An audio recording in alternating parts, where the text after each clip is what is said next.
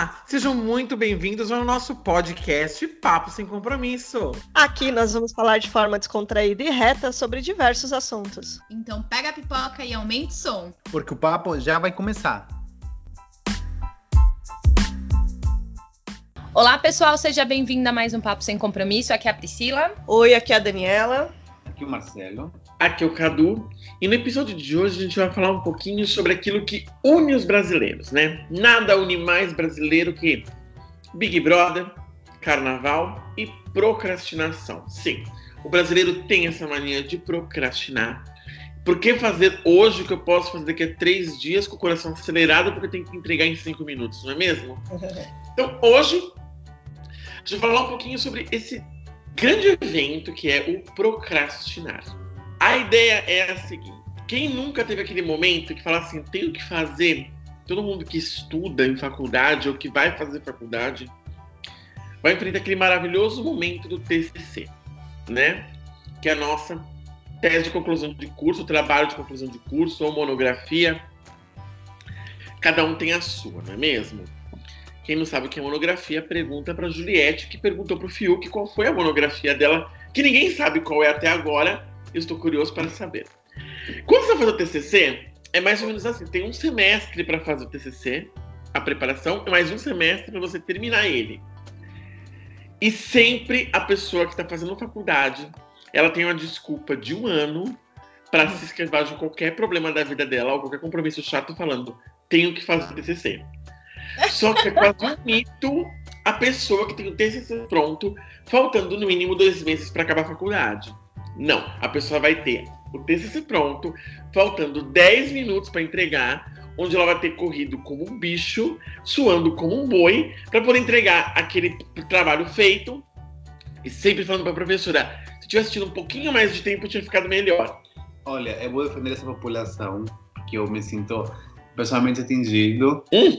Então, aí eu vou defender, to, tipo, todo o povo, ser ter sincero. É assim, é, que... TCCeiros? Que É, que é isso? inventei a palavra agora.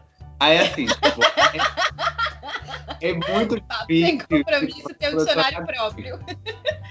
Aham. Aí é bem difícil fazer produção acadêmica.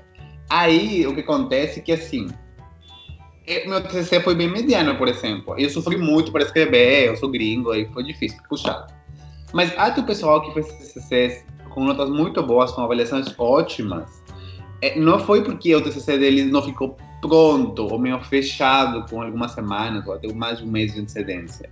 É porque quem tem um TCC ruim quer fechar o suficientemente bom para passar e quem tem um mais ou menos bom quer é, ter, não sei como se fala em português quando você tipo tem uma nota muito alta e você com, a, com honores, não sei como você fala isso Ah, você quer pegar louvor.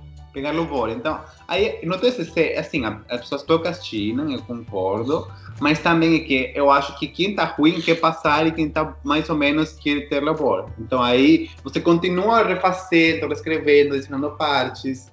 Nossa, que bonzinho. Não, eu. Não, a gente eu- quer tratar. As É, pessoas de louvor, não. O A meu gente caso é, aqui- é aquele desespero para entregar e passar mesmo. É, a gente entrega pra entregar pra ganhar sete, Não, o meu foi baixo, tipo, eu, eu assim, eu, eu abro minha coração. Eu sofri pra escrever, eu, pe- eu pedi ajuda, eu, sei lá, eu, assim, eu pedi para todo mundo que conseguia pedir ajuda, eu pedia. Não foi falta de tentar.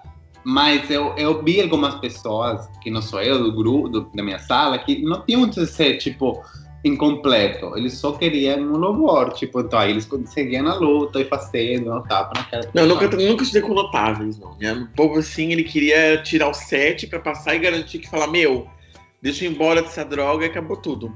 E, Eu e- tive, e- uma, eu tive uma amiga da, da faculdade, a Fernanda, que ela era muito estudiosa. A Fê sempre foi, assim, do grupo a mais estudiosa. estudiosa. E aí eu lembro que quando a gente foi fazer as entregas, né, do- dos TCCs, ela foi a primeira a apresentar porque ela tinha terminado com dois meses antes de, da data que a gente precisava, então ela já tinha já o TCC dela pronto, já estava escrito, mas porque ela tinha se dedicado mesmo, tudo que era evento que ela queria ou não queria ir, ela não foi porque ela estava se realmente se dedicando ao TCC e ela entregou, foi uma das primeiras alunas a apresentar e passar lá e ficar depois toda felizona enquanto o povo lá tava assim, suando a camisa, falando, minha nossa senhora, o que, que eu tenho que colocar? Tem que ter quantidade de páginas Imagina. e tem que colocar nas normas da BNT, minha nossa senhora. A menina aí... tava com o TCC pronto dois meses antes, eu dois meses, eu, tipo, dez dias antes tô começando a fazer.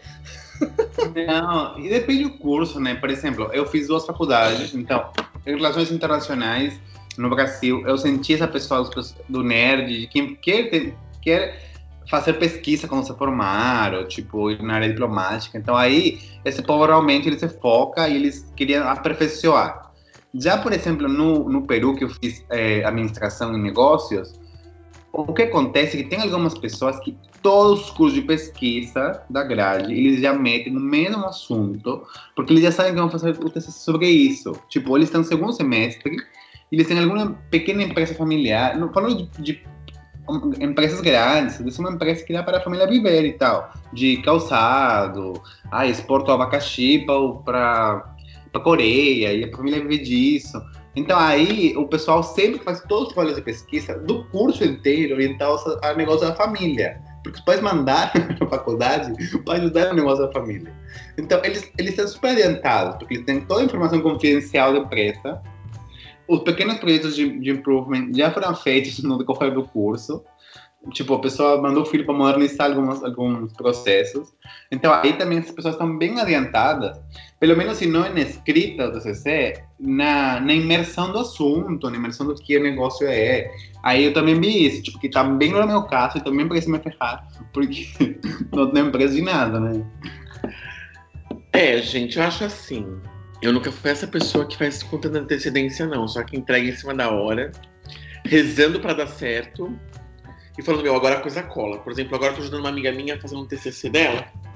Ela tem um artigo para entregar dia 24. Hoje, a gente tá gravando, para quem não sabe, hoje é mais ou menos dia 15. E você acha que a gente tá sabendo desde quando sobre isso? Desde outubro do ano passado. Então, gente, olha que maravilha. É o creme de la creme da procrastinação. É isso que acontece. Mas, saindo um pouquinho do TCC, indo um pouquinho para a vida real, que é uma coisa que atinge mais pessoas, uma das coisas que dizem que as teorias da procrastinação dizem, eles falam que para você parar de procrastinar, você tem que parar de ser multitarefa. Porque Mas eu sou multitarefa e eu sou procrastinadora, assim, nível hard. Jura? Não, porque assim, muita gente, isso acontece muito comigo. Às vezes eu tenho tantas pessoas me demandando ao mesmo tempo que, meu, você tá resolvendo um ou outro e, chega uma hora que você fala, meu, quem que eu vou atender? Chega uma hora que você não consegue atender todo mundo que você precisa atender. E a minha profissão, eu tenho a sorte da minha profissão, eu tenho muito data definida. Muita coisa que eu preciso fazer, porque eu não entrega para governo, entrega para não sei onde, eu tenho data. E me ajuda. Mas naquele período do mês que não tem data, que as coisas ficam meio freestyle, tipo dança do, do Just Dance do Xbox, que você faz aquelas danças malucas. Naquele período que eu não tenho nada para fazer, assim, de data para entregar, é quando eu mais procrastino. É quando eu vejo que minhas coisas começaram a criar água, sabe? Assim que eu falo, criar água. Porque fica assim. É um relatório que fica meses lá dentro, fica criando água, porque ou não tenho motivação, ou eu falo, meu, é muito tenso, ou você fala, cara, eu tô tão cansado porque eu tive que entregar tanta coisa no passado na hora, que agora eu quero dar uma relaxada, entendeu? E minha relaxada é ficar lá só vendo os e-mails, a vida acontecer, a coisa acontecer. Então, isso acontece muito comigo, né? Eu não sei se vocês passam pela mesma coisa. A Daniela falou que não é multitarefa. Mas eu comigo isso acontece muito. Não, não, que assim, não que eu não seja multitarefa, eu sempre tenho muitas coisas para fazer, mas eu tenho o costume de focar em uma coisa e finalizar ela, sabe? Eu não gosto de ficar fazendo muitas coisas ao mesmo tempo. Não, não sou muito dessa. Às vezes tem que fazer, mas não, se eu puder escolher, eu, eu escolho, ah, vou focar nisso e vou finalizar isso aqui. Mas eu sou uma pessoa muito procrastinadora. Eu sou bastante, assim, para quase tudo. A única coisa que eu consigo é, não ser procrastinadora igual eu sou no resto da minha vida é no trabalho. É o único lugar que eu consigo, assim, me organizar mais, entregar as coisas dentro da data e correr. Pro resto, meu, eu, eu procrastino muito. Aí eu fazendo uma reflexão sobre mim mesma, né? Nossa, uma auto-reflexão sobre mim própria. Eu, eu percebo que eu procrastino muito coisas que são só relacionadas a mim, que só dependem de mim. Quando é alguma coisa que envolve outras pessoas, eu, eu, eu sou. Eu tenho aquela coisa tipo assim, ah, envolve alguém, eu preciso fazer aquilo. Agora, se é só sobre mim. Eu acho assim, esse negócio de deixar para amanhã o que eu posso fazer depois de amanhã. Assim, deixar para amanhã o que eu posso fazer amanhã mesmo é uma coisa que eu costumo fazer muito. Mas, sei, sei. Mas, gente, vocês têm ideia de procrastinação tensa? Eu fui mandar emoldurar um quadro que quebrou aqui. A gente mudou pra essa casa em janeiro de 2020. 2019, não 20. 20. 20. Eu mudei em janeiro de 2020 pra essa casa. O quadro quebrou no comecinho de fevereiro. Logo que quebrou, eu fui levar pra minha mãe moldurar. Eu moldurei. Eu fui buscar o quadro em outubro do ano passado. Ou seja, oito meses depois. Não. É. Aí o, o, vidro não ligava na armação do, do, na moldura. Eu fui levar para arrumar a moldura semana passada, ou seja, um ano depois, e tô na saga do quadro ainda, sabe? E o pior é que depois, tudo isso, tudo que a gente passou, caríssimo que a gente pagou esse quadro, é, essa moldura, o Carlos falou, ah, acho que não fica bom. Porque ela é mais grossa que as outras que ela tem. Você tem um pôsteres aqui, então ela tem uma moldura um pouquinho mais grossa que os outros pôsteres. É, os pôsteres originais viram com uma moldura simples, só que quando a gente quebrou, quebrou a outra, a gente precisou mandar fazer é meio que a medida, tipo, um desenho especial para que fosse não destoasse, né?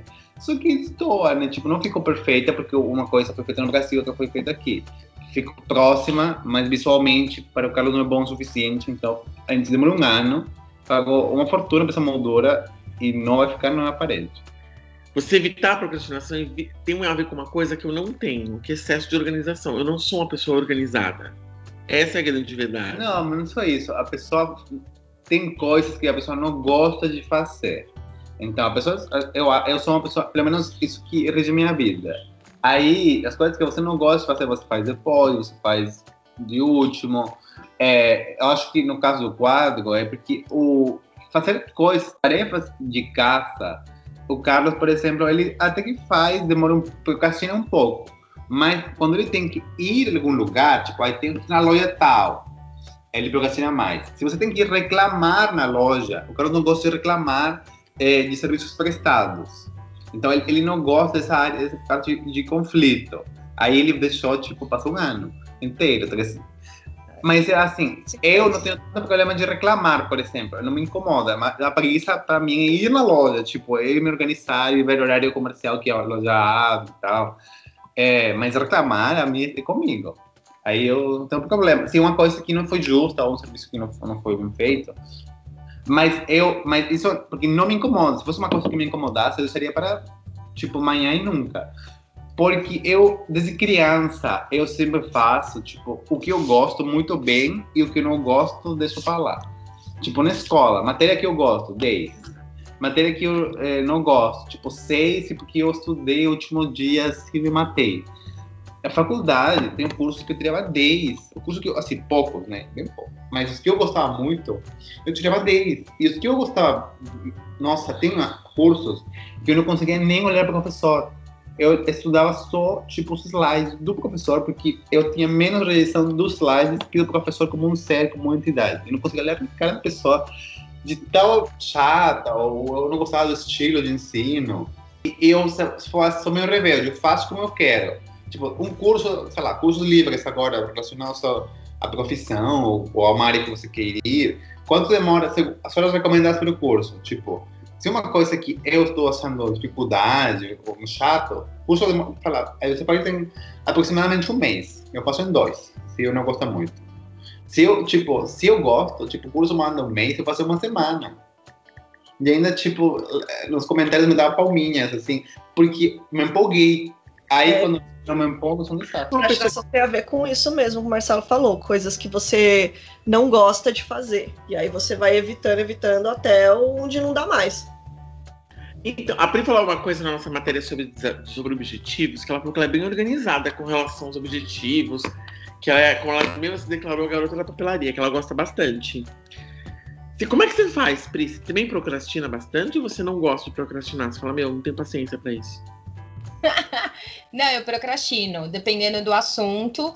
é, eu procrastino sim, mas normalmente eu faço, porque eu não gosto de me ver no desespero. Então, se eu preciso fazer alguma coisa, eu vou me organizando, eu vou colocando ali dentro da minha agenda. Possa ser que eu não faça no primeiro dia que eu me prontifiquei a fazer, mas ele tá ali na minha lista de tarefas e aí eu vou me organizando para poder fazer para não deixar tudo para última hora, que eu não gosto desse desespero, desse coração acelerado, tipo, tem que fazer. E aí eu sou uma pessoa muito perfeccionista. E aí, se eu deixo tudo para última hora, e aí, na hora que eu for apresentar, ou que eu for mandar o relatório, eu vou falar: putz, eu podia ter colocado tal coisa, podia ter tirado isso aqui, isso aqui não ficou bom, essa informação poderia ter sido colocada de uma forma mais, mais prática, mais de fácil acesso. Então, eu, eu não gosto muito de deixar as coisas, tipo, a vida me levar. Mas eu tava. Eu não lembro agora da onde que foi, mas eu tava vendo um vídeo no YouTube que ele estava falando sobre essa questão da procrastinação, né? Das coisas que você precisa ter, dos objetivos, da constância, né? E aí ele, ou a pessoa estava falando, não lembro agora o nome da pessoa, mas se eu lembrar depois eu coloco nos comentários. É, que ele estava falando que o nosso cérebro ele sempre vai procurar fazer a coisa que é mais fácil, o mais gostosinho. Então é igual como o Marcelo estava falando, eu prefiro estudar as matérias lá que eu gostava dos professores do que das matérias que eu não gostava. Então o nosso cérebro ele sempre vai procurar é, a, o que é mais fácil para fazer, o que é mais prazeroso. E o que não é prazeroso, a gente vai deixando. E é onde eu acho que começa meio que essa questão da procrastinação. Que você não quer fazer aquele determinado relatório, você não quer estudar para aquela determinada matéria, você não quer fazer aquele determinado serviço. Ou, por exemplo, eu não quero fazer exercício físico, apesar de saber que isso é bom para o meu corpo, mas eu não quero. E aí você vai deixando, vai deixando, vai deixando e vai virando esse looping, né? Então eu achei que é bem interessante, né? Como é, é, como ser é, senhor do seu cérebro, né? É muito engraçado, né? Você ter essa vontade de falar, não, eu vou fazer.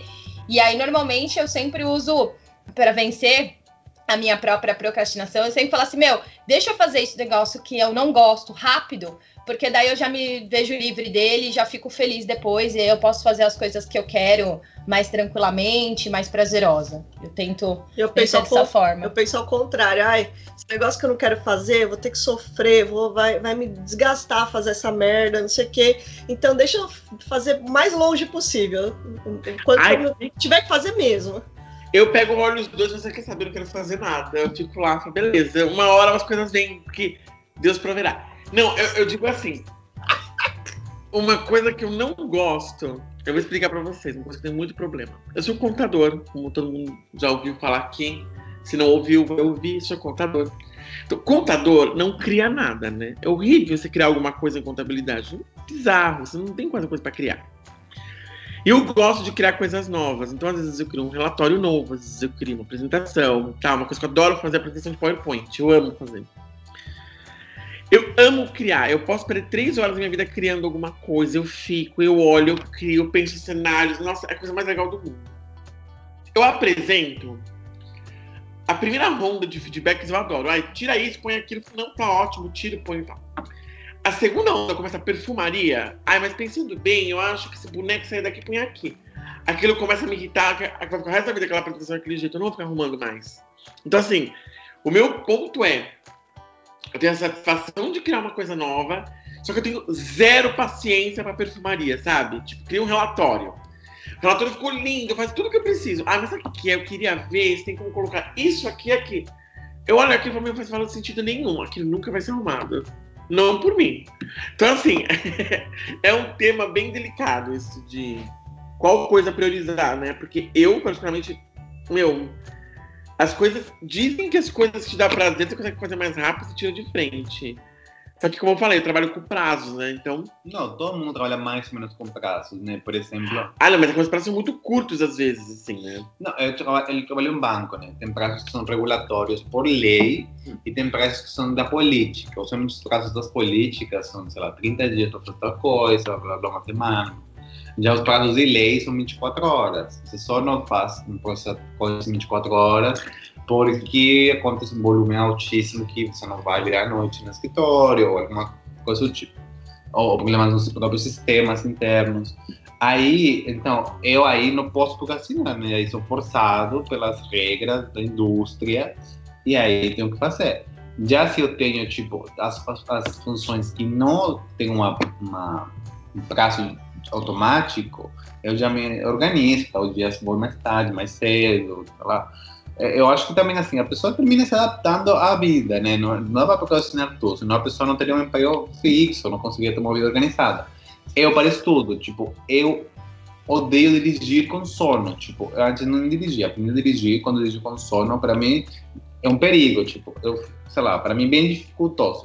Então, antes eu me dava o luxo de, lá, hoje vou estudar até três da manhã, e como eu vou, vou, sei lá, ir de ônibus, de Uber, o que for, eu consigo, tipo, dormir, ou, ou se eu com sono, tomo cinco cafés e o dia vai.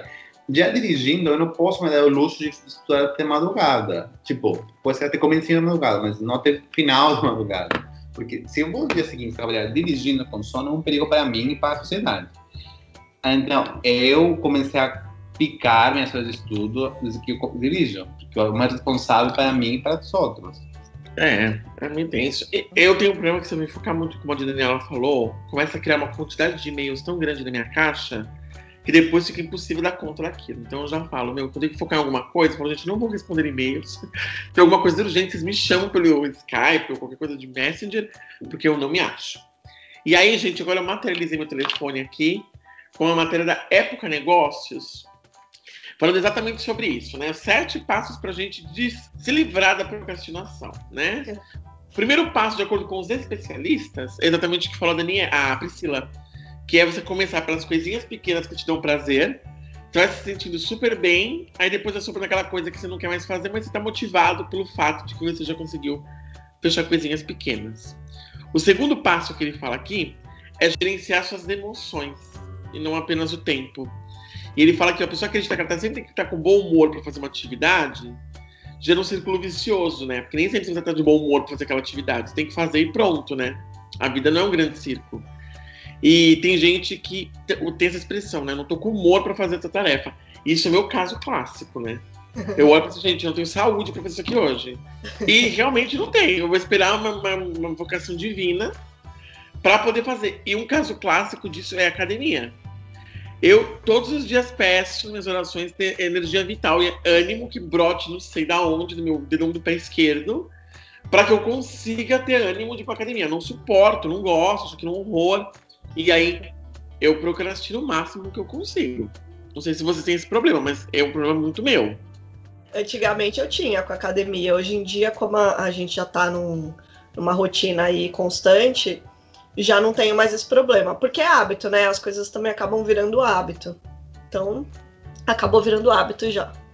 Então, comigo não, não deu certo. Aí tá falando assim, nomeia o problema. É mesmo procrastinação? E aí ele fala que a gente tem que saber definir aqui o que é procrastinação do que são somente atrasos. Entendeu? Então ele fala assim, rotular um atraso corretamente é importante, porque você não pode derrotar o inimigo se sua imagem dela for vaga ou estiver turva. E, e, porque também você tem que entender que hoje em dia, nessa época de tecnologia, tem um ponto muito importante que as pessoas elas te mandam coisas, às vezes, fora do horário comercial que é no dia seguinte no horário comercial. Então, quando você vai olhar, você olhou, olhou o e-mail às 7 horas da manhã para entregar no dia às 4, gente. Tipo, é meio ridículo, é, né? Não, e tem coisa muito pequena, tipo assim. Ah, imagina, agora pelo coronavírus, as coisas estão fechadas, não é? A, a maioria dos escritórios são fechados. Eu vou no escritório, então tem outros departamentos que me mandam uma coisa e falam, você pode imprimir, colocar um envelope e mandar, porque eles têm proibido o acesso ao prédio. Falei, claro. Só que, por exemplo, a DHL, ela chega às seis da tarde e a pessoa me manda o, negócio para imprimir às seis e meia. Tipo, não tenho, poder, não tenho poderes mágicos para que o negócio saia no dia. É, não. É algo escalate, tipo, eu não tenho. Eu não, eu não, é, não é Wanda, Marcelo, assim. Eu não posso fazer nada. Exato. Sabe uma coisa que é muito engraçada, não sei se acontece com vocês, comigo é, é muito assim. Eu, na minha mente, minha cabeça ali, eu tô com um monte de. muito empolgada, pensando em fazer um monte de coisa, falando, nossa, eu vou fazer isso, vou fazer aquilo, vou aproveitar o dia tal, sei lá, que é um final de semana, que é uma ponte de feriado, para fazer tal coisa, tal coisa, tal coisa, tal coisa. E, meu, na minha mente ali, eu tô super empolgada para fazer esse monte de coisa. Cara, quando chega no dia, eu não, não consigo fazer nada. Não. É. Eu, eu, eu, me emociono tanto com o pré que quando chega na hora que acabou, sabe? Exato. Você se empolga tanto, te traz tanta satisfação, tipo, na cabeça que você tá já imaginando você se fazer, você fazendo e, e, tudo aquilo sendo resolvido, que na hora que você tem que colocar de fato em prática, você já passou a empolgação, já não tá mais afim, aí você só quer, sei lá, fazer nada mesmo. Com a academia eu sinto muito isso, tipo, é, eu gosto de academia, eu não gosto disso sempre, tipo, não, nossa, eu amo academia, mas eu gosto um pouco, assim. Tem dias que realmente eu gostaria de ir, e correr ou malhar, e eu se estressar. Só que. Nossa, só me estressa mais. O problema é que assim, tem um dia você chega ao trabalho, estuda, ou limpa a casa, janta, não sei o quê. Então, aí tem vezes que eu realmente fui preguiça, mas e eu não quero mais preguiça, mas tem dias que realmente eu me estou cansado. Tipo, eu me sinto super esgotado e eu, alguma coisa que eu quero é me jogar no sofá. Não porque não dá tempo, senão porque, sei lá, pessoal, as forças do universo jogar em conta. E aí eles dividem, gente, eu achei, adorei essa matéria da época negócios, porque eles falam assim, eles dividem um atraso em seis grupos. Eles têm um atraso inevitável, aquele quando o cronograma está sobrecarregado da pessoa, a pessoa não tem muito o que fazer.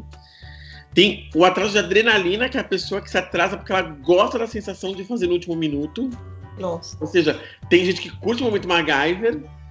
Tem o que eles chamam de hedonísticos. Hedonístico é aquilo que te dá prazer. Então, assim, ela, ela gosta de fazer coisa prazerosa primeiro, faz só coisa prazer primeiro, deixa a coisa pro final. É, é. Tem devido a problemas psicológicos, quando a pessoa tem uma perda, um, um, um, luto, alguma coisa. Tem os propositais, que a pessoa precisa fazer uma coisa antes de cumprir a tarefa, então é só um atraso proposital. E tem o irracional, que é o meu caso, né? Que são inexplicáveis para o procrastinador. eu não consigo explicar.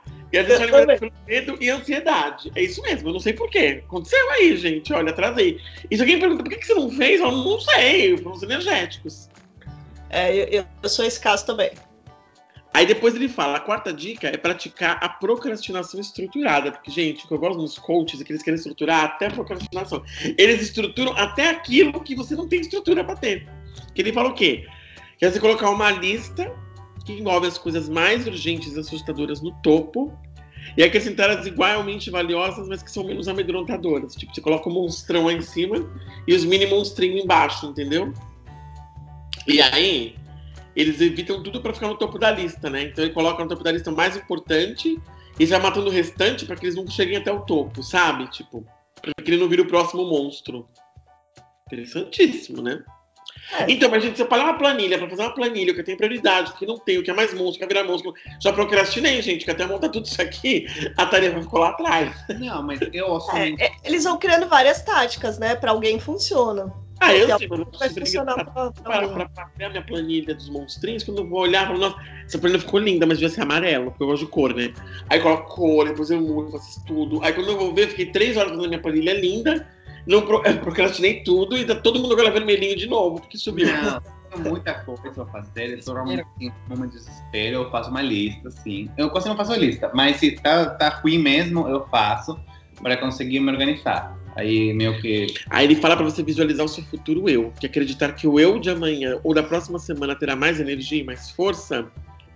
Nem sempre a pessoa consegue mudar em tão pouco tempo, né? Você pensa, ah, amanhã eu acho que vai estar tudo certo. Amanhã, amanhã é o meu dia.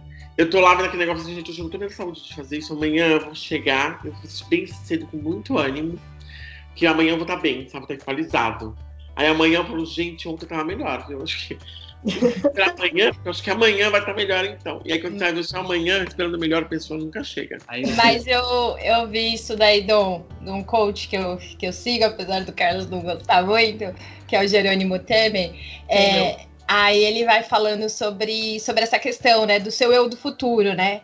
E aí ele fala que as coisas a gente tem que começar a fazer hoje, porque o eu do futuro não, não existe, na verdade, né? E a gente acredita que o eu do futuro vai ser muito mais forte, vai ter muito mais disposição, vai estar tá com muito mais tempo livre para fazer. E aí ele até num dos programas que que ele fez lá de uma live, eu não lembro se foi uma live, se foi alguma coisa que ele colocou no, no Instagram dele, que ele vai falando, né, que ele teve um estudo, os calouros estavam chegando numa determinada faculdade, e aí eles perguntavam, falava assim, olha, quanto tempo que você tem de disponibilidade para poder ajudar um calouro que está chegando, para dar as boas-vindas, para assessorar ele, para ele achar as salas, essas coisas todas. Aí o cara sempre falava assim, ah, eu posso, tenho disponibilidade de ajudar o cara, sei lá, uma hora por semana. E aí ele falava assim, e, por exemplo, daqui um, um, ano, quanto que você poderia ajudar? E o cara falava, ah, não, daqui um ano eu poderia ajudar, sei lá, três horas por semana. Então ele sempre colocava é, a questão no eu do futuro, que o eu do futuro sempre vai ter muito mais tempo, vai estar disposto, vai ter tudo, vai ser um cenário mais perfeito do que o, o eu de hoje. E aí ele fala assim, isso é uma mega enganação, né? Porque se você não se organizar agora, o seu eu do futuro não tem como fazer coisas diferentes se você não começar de hoje, né? E aí eu achei bem engraçado que vai muito de encontro com o que você tá falando. Ah, não, sim, mas esse é um ponto importante, né? Isso até acho que psicólogos falam sobre esse assunto, né? Porque não adianta nada, você falar daqui a, daqui a um mês, daqui a um ano eu vou ter três horas. E, se você não fizer nada mudar seu tempo agora, você vai continuar com essa mesma uma hora, até menos horas, né? Uhum. É, não, eu sei, mas. E eu odeio os coaches todos, tá, gente? Não, eu só não gosto de coach aquele que você fala assim, tá, o que você fez de bom na sua vida? A pessoa pega e fala assim, não, eu era dono de empresa, perdi empresa, eu era não sei o que, perdi não sei o que lá. Eu... E quando você vai, você fala, tá bom, qual a sua história de sucesso? Nenhuma, mas assim, eu tô hoje ensinando você a ter sucesso. Você fala, meu, sucesso agora é ensinar a ter sucesso, mas você nunca teve sucesso. Tipo o Domini do Big Brother do Brasil, manja.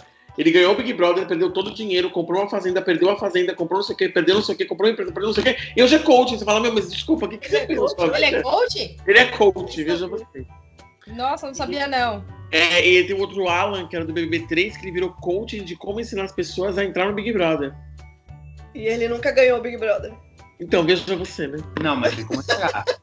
mas é como entrar, né, gente? Agora, chegar lá dentro, você se vira, né? Ah, Os é, cada um por si. A parte que ele, que ele se propõe é o quê? Como entrar. Agora, pra você ganhar, aí você fala aí com o outro coach. É outro drama, né, gente? Poxa, eu não posso fazer tudo também, né? Você quer que eu jogue por você? Porque o negócio é ensinar a pessoa a pescar e não dar o peixe frito. Ai. Ai, que expressão chocada. Bom, sexto. Faça planos que incluam os imprevistos.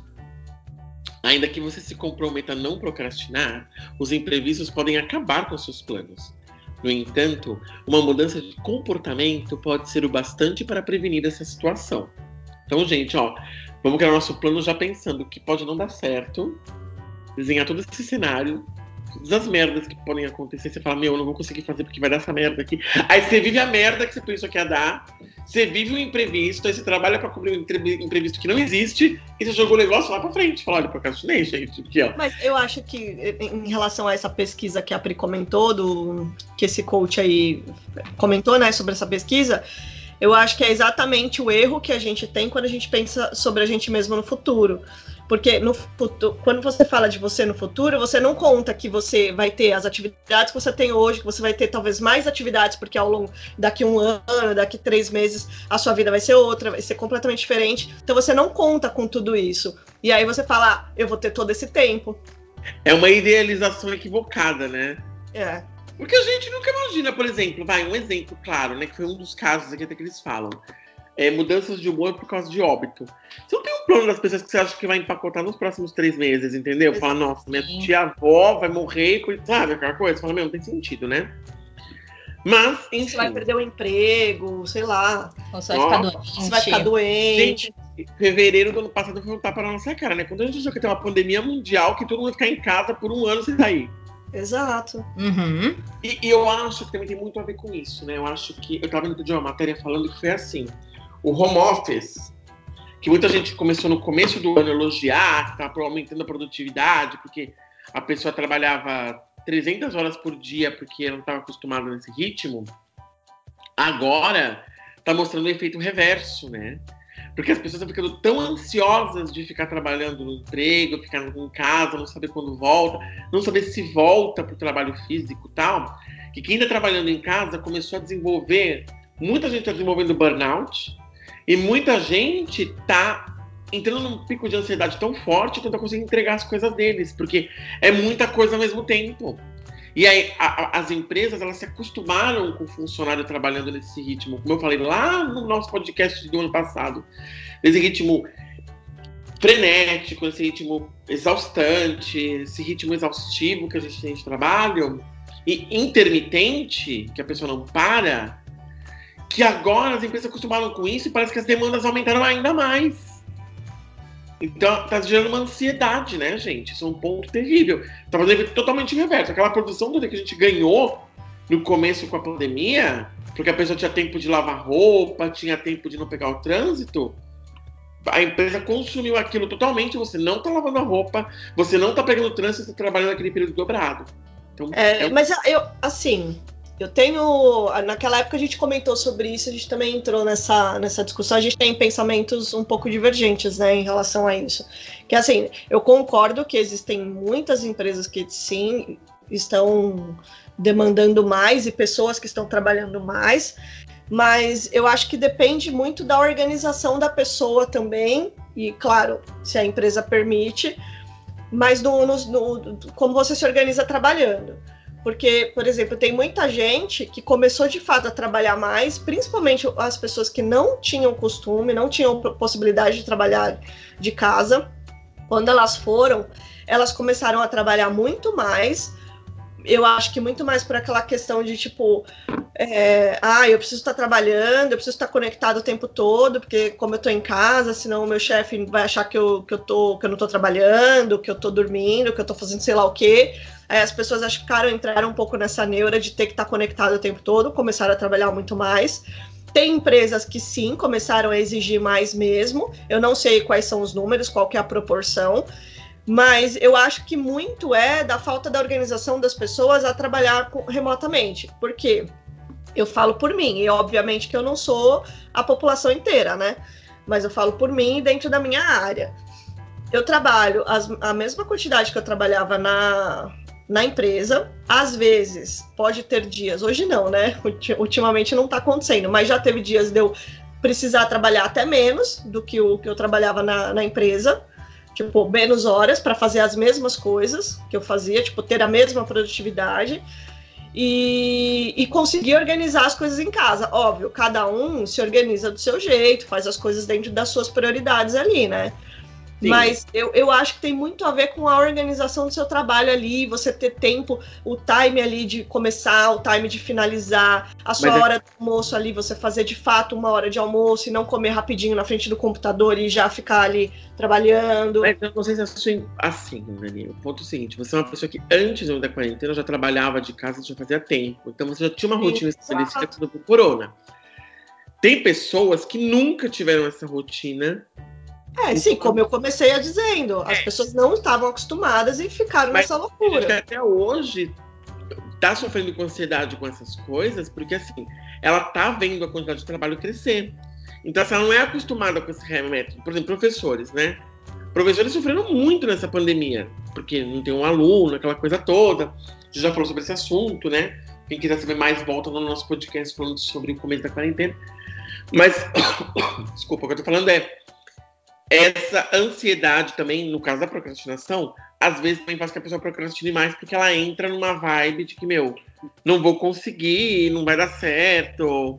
É, é, é muito complicado ainda, né? Não. É, é complicado, mas eu acho que isso não está exatamente ligado a você estar trabalhando de casa, a você estar, é, sei lá.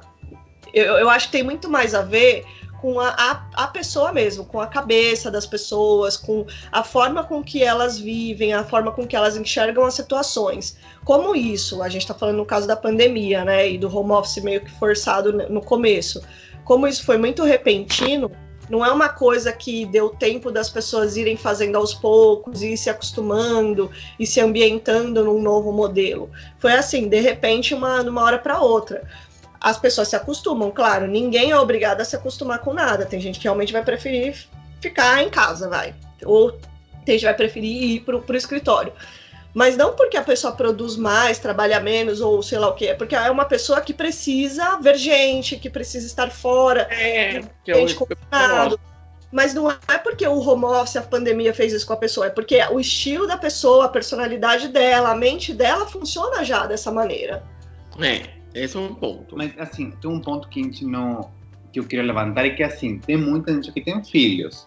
E ter criança em casa, que também tem as próprias demandas acadêmicas, é bem complicado. Tipo, eu, eu imagino assim, as, as crianças, sejam pequenas, sejam é. não tão pequenas, elas vão ter uma demanda, a pessoa tem que cumprir os prazos, tem que fazer o trabalho direito para ela se garantir no emprego. É, a, a, escola, a tendo aula virtual, é, são horários vezes reduzidos. É. é. Às vezes a pessoa ela fica mais focada no trabalho, porque ela não tem esses elementos dispersivos, que é exatamente isso aqui, né? É, é um filho tem... de mãe, tem tal coisa, o Joãozinho me bateu, aí vai lá separar o Joãozinho do outro. É o cachorro. Pra quem tem criança é bem mais difícil. É. Exatamente. Para quem tem. A gente, quando fala como solteiro ou como pessoa sem filho, é muito fácil. Agora, quando uma pessoa tem filho, cachorro, tem muito elemento de distração, como você está falando aqui, é. É, é. um ponto importante. Porque uma coisa que ele fala é tente cuidar do seu ambiente físico e mental para minimizar os números de situações críticas. Desligue notificações eletrônicas achando que vão te distrair por algum momento. Eu comecei a fazer muito webinar de, de uma área que tem interesse de migrar, e aí uma, uma reclamação do home somente é executiva as mulheres. Não é que os homens não passem isso, mas os homens não comentam isso. Pode ser, e eu tenho quase certeza, porque a carga familiar do cuidado dos filhos, até em países desenvolvidos, até em executivos, recai nas mulheres. Tipo, as mulheres são sobrecarregadas. Tipo, eles, ai, agora tem uma pandemia global. Ah, tem a pandemia global, tipo, aparece a injustiça e a falta de equidade, porque o marido, os dois são executivos, ele espera que ela gerencie tipo, o, o a, sei lá, a situação dos filhos. Ah, e, assim, em nenhuma das executivas que eu vi, nos, nos quando a gente falava de outros assuntos mais técnicos, mas é, nenhuma deles reclamou do parceiro parceira ou da empresa. Ela simplesmente é, comentou o dificultoso que está sendo. E assim, se, e não, não foi só uma pessoa que eu vi, porque eu vi vários especialistas em vários assuntos que estava estudando. Aí, tipo, se a pessoa fala isso, é porque o mito ajuda, né? É porque a pessoa está realmente esperada. É. E o sétimo e último ponto que ele fala que evite se repreender. Então ele fala, no final das contas, sentimentos negativos funcionam como desmotivadores e impedem que você veja com clareza a situação. Porque quando você se repreende, fala, ah, realmente sou um procrastinador, realmente isso, aquilo, aquilo outro, você começa a se por uma situação tão negativa que você acaba Acho que vai cair em aceitação, né? Ah, isso é assim mesmo. Quando os procrastinadores se sentem mal, eles não se sentem mal não apenas com as coisas que estão adiando, mas sim porque lembram todas as vezes que procrastinaram no passado. Uhum. É o Fux que está falando sobre esse assunto. Então, isso alimenta de volta sentimentos negativos que contribuem para querer evitar a tarefa. Então, por exemplo, tarefa rotineira que você procrastinou, Ai, mas no ano passado eu também procrastinei, gente. Ai, que horror, isso aqui. Quando você vai olhar, a pessoa criou um hábito de, de, de, de se criticar por causa disso. E aí eu viro um loop infinito, né? Ai, não, mas eu tenho trabalho em um ambiente contrário, a pessoa não vê o certo, não vê o que faz errado, continua procrastinando. Se você reclama, você vai ficar sentindo, tipo. Procrastina mais ainda? Procrastina mais ainda, fala que todos somos diferentes, Tipo, cada um tem seus tempos. É, horror. Eu então. me sinto em procrastinar, assim. Me sinto muito mal, mas é um negócio que às vezes para algumas coisas é muito mais forte que eu. E eu fico o tempo todo tentando melhorar isso. É muito, é uma briga interna, assim, sabe? É muito difícil, mas eu tento. E é o que eu falei, o único lugar que eu ainda consigo ter sucesso em não procrastinar é nas questões do trabalho, por conta, acho que da, também da, da, da importância ali, né, da, que tem. Agora, uma coisa que une os brasileiros, que é a procrastinação, outra coisa que une brasileiro é o feriado prolongado. Agora que eu trabalho longe com o Brasil, não no Brasil, mas trabalho com o Brasil longe daí, eu percebo como que a quinta-feira, antes de um feriado prolongado, é o dia que o brasileiro mais produz, né? Eles querem fazer todas as reuniões do mundo. Por exemplo, tem carnaval, né? Segunda e terça de carnaval. Na quinta-feira, antes do carnaval, como o brasileiro produz, gente, ele faz todas as reuniões do século, porque alguém, gente, tem muita gente vai pegar o carnaval e tirar férias, e eles querem adiantar o máximo que eles podem. Gente, eu nunca vi isso. Eu trabalhava com contas a pagar numa empresa, chegava, a empresa parava dia 22 de dezembro, né, pro Natal. E eu falava, eu não vou aceitar nota no ano que vem, referente esse ano. Gente, nota chegava em tempo, chegava organizada, a pessoa entregava em dia. Olha, se tem uma coisa que une o brasileiro mais que a procrastinação, é querer folgar um feriado prolongado sem nada para fazer. E o pior é que joga o macaco no seu ombro e sai voado, né? Eles não querem nem saber. Não me procure, porque eu não estaria aqui para te atender. E o problema é seu que não deu sua data antes, porque eu tenho a minha data. Então, assim, antes de qualquer feriado, todos os brasileiros procrastinadores se unem em oração e fazem todas as reuniões do Outlook do dia que eles podem para falar assim, não, precisamos resolver isso aqui antes do carnaval. E eles nunca falam antes do carnaval, né? Porque eles não querem falar que eles estão procrastinando. Eles falam, temos que resolver antes do dia 15, porque como é que é? Começa a semana de carnaval e ninguém na empresa tá. Ele não se inclui, porque ele também não vai estar na empresa, né? Mas não vai ter ninguém na empresa. Então a gente precisa fazer é, esse, esse esquema, porque se precisar, de, não é nem por mim, sabe? Eu também adoro essa expressão. Não é nem por mim, mas se eu depender de outra área, eles não vão estar aqui. Então, olha, isso é uma coisa que junta os brasileiros uma grande só oração, gente. Feriado prolongado e a quantidade de coisas que eles querem fazer uma, um dia antes do feriado prolongado, que eles vão ter feito o ano inteiro. E antes de acabar o ano. É exatamente assim, no fim do ano também. Nossa, tinha. É, é, a sua contabilidade. Final de ano é a época que mais gente assim. Então, sabe o que é? Você faz um ajuste de uma atividade que eu fiz errada. Quando você fez a atividade errada? Ai, a atividade errada foi feita em 12 de março. Hoje é dia 30, hoje é dia, vai, 19 de dezembro. Então, mas precisa arrumar no final do ano. Não tem como. é isso. Tá bom, então a gente vai fazer uma reunião dia 22. 22 não, a gente fecha o escritório amanhã. É preciso que resolva isso aqui hoje. Não tem como. É hoje. É hoje. E aí, a frase que tinha uma amiga minha, que eu adoro essa frase, essa frase até hoje, e essa frase também vai entrar no nosso terça de ser trouxa, é quando alguma coisa é urgente, é porque alguém cagou no meio do caminho. Vai... Certeza, nossa, é quase um mantra. É quase um mantra, né, gente? É quase um mantra. Então, gente, a única coisa que vocês não podem procrastinar é escutar esse episódio, é seguir a gente no nosso Instagram, no nosso Twitter. Conta pra gente qual é o seu momento, a, a sua apoteose da procrastinação? O que, que, é aquilo que você fala assim, meu, vou ligar para minha amiga hoje, que é aniversário dela, você procrastinou tanto que quando você foi ver Natal você não falou parabéns para ela.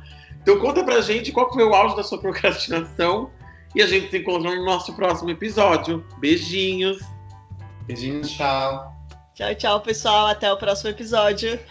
É isso aí, galera. Obrigada por mais um episódio. Sigam a gente aí nas redes sociais, igual o Carlos falou. No Instagram a gente tá arroba papo sem compromisso e no Twitter arroba papo sem ser. Até a próxima, um beijo.